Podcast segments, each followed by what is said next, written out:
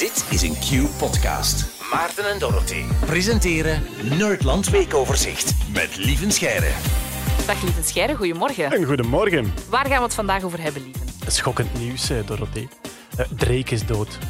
Niet de rapper Drake. Ah, Dat vind ik toch ook wel gevaarlijk om zo'n dingen op je weer Ja, te ik zeggen. weet dat het. staat al op Highland. Daarom heb ik het er Plaats, ja. heel snel aan toegevoegd. Niet de rapper Drake, maar de wetenschapper Frank Drake, die zich zijn hele leven bezig gehouden heeft met de zoektocht naar buitenaards leven. Die, ken, die naam zegt mij niks, die ken ik niet. Frank Drake is eh, in de 90 geworden, dus heeft een, een lang leven gehad. En hoe is die bekend in de wetenschap? Omdat hij gestart is met de zoektocht naar buitenaards leven op een compleet wetenschappelijke manier. Dus niet de aliens en, en de aliens zijn dan op aarde geweest en dat soort dingen En doet hij UFO's. niet aan mee. Ja. Ja. Maar wat is dat dan? Een soort wiskundig model of zo? Wel, eigenlijk na de Tweede Wereldoorlog begonnen eh, wetenschappers te beseffen die radiosignalen die wij ontwikkeld hebben, die zijn eigenlijk te detecteren tussen de sterren.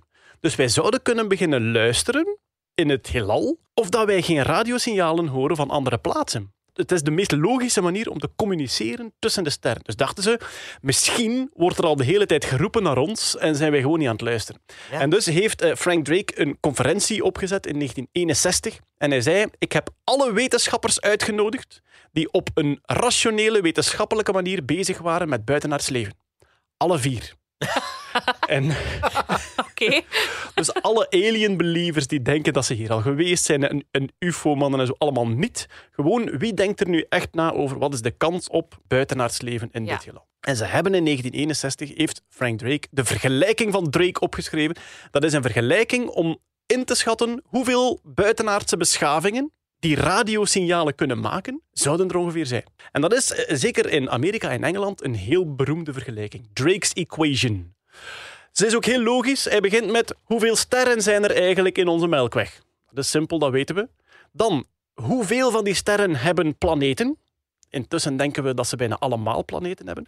Maar dan, hoeveel van die planeten zijn aardsachtige planeten? En daarmee bedoelt hij niet te dicht bij de ster, want dan brandt alles op. Ja. Niet te ver van de ster, want dan is alles bevroren. Ja. In de goudlokjeszone. Ja? Niet te warm en niet te koud. En dan begint dit. Stel dat je een planeet hebt met de juiste omstandigheden, wat is de kans dat daar leven ontstaat? Heel moeilijk in te schatten, want we hebben maar één voorbeeld en dat zijn we zelf. Huh?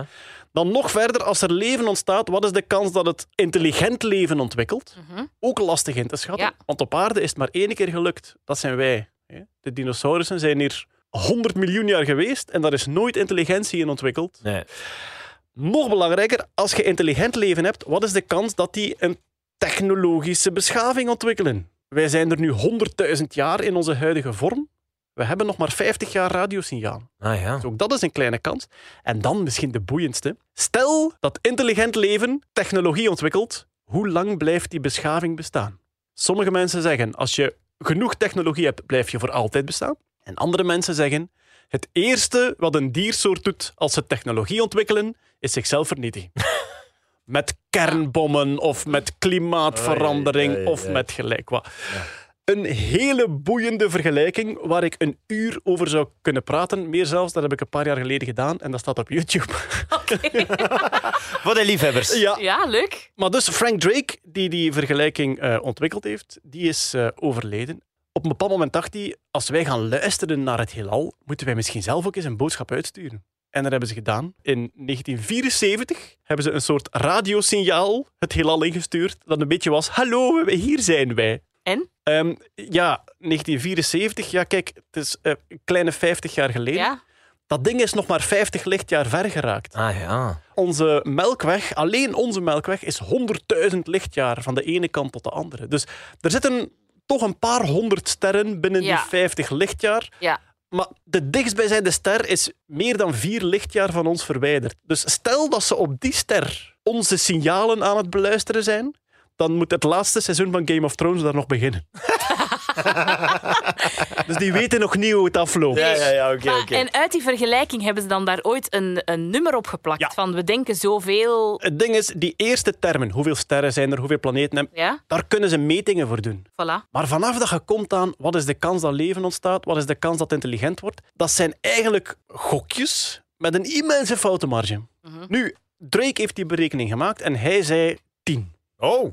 Hij dacht, Dat is veel. er zijn tien beschavingen die radiotechnologie kunnen ontwikkelen in onze melkweg. Alleen onze melkweg. Hè? Amai, dat is Ah, dat is veel. ja. Er zijn miljarden melkwegen in het heelal. Dus dan zouden er tientallen miljarden moeten zijn in het hele heelal. Vandaag hebben ze het bijgesteld naar twee. Maar dat is nog altijd... Allee, Ja, maar wij zijn er eentje. Hij is er nog altijd buiten Ja. naar het leven, hè? Het is een, het is een gigantische gok. Eh, nu, technologisch buitenaards leven hebben we nog niet gevonden. Ah, er is één signaal, want ze luisteren constant. En er is één signaal in 1977 en dat heet het wauw-signaal. En dat is op een bepaald moment kwam er een soort echt piek in radiogolven naar de aarde toe. En de persoon die toen de observaties aan het doen was, die heeft dat omcirkeld en heeft daar wauw naast geschreven. Want die dacht, dit lijkt op een bewust gestuurd signaal. Sindsdien is dat stukje van de hemel al uitgeplozen op alle mogelijke manieren, niks meer gehoord. Maar het staat bekend als de wow-signal. Oh, spannend. Nu, het technologisch leven detecteren nog niet gelukt. Maar we hebben nu wel een nieuwe telescoop in de ruimte, de James Webb Space Ja. Telescope. En wat die kan detecteren, dat is gassen die geproduceerd worden door heel primitief leven. Dus als er ergens eencellig leven of iets gelijkaardigs is in onze melkweg, dan zou het kunnen dat de James Webb-telescoop die detecteert. En stel nu dat James Webb over tien jaar plotseling ziet, kijk, hier zie ik duidelijke gassen die geproduceerd moeten zijn door heel primitief leven. Is het ergens jammer dat Frank Drake het niet meer kunnen Dat is doen? waar. Dat is wel waar. Waar. Oh, rest Oh ja. in peace, Drake. Absoluut. Heel boeiend, dank u wel, lieve Scherm. Met plezier. Tot volgende week. Dit was een podcast van Q-Music. Wil je meer? Wil je meer? Kijk op qmusic.be.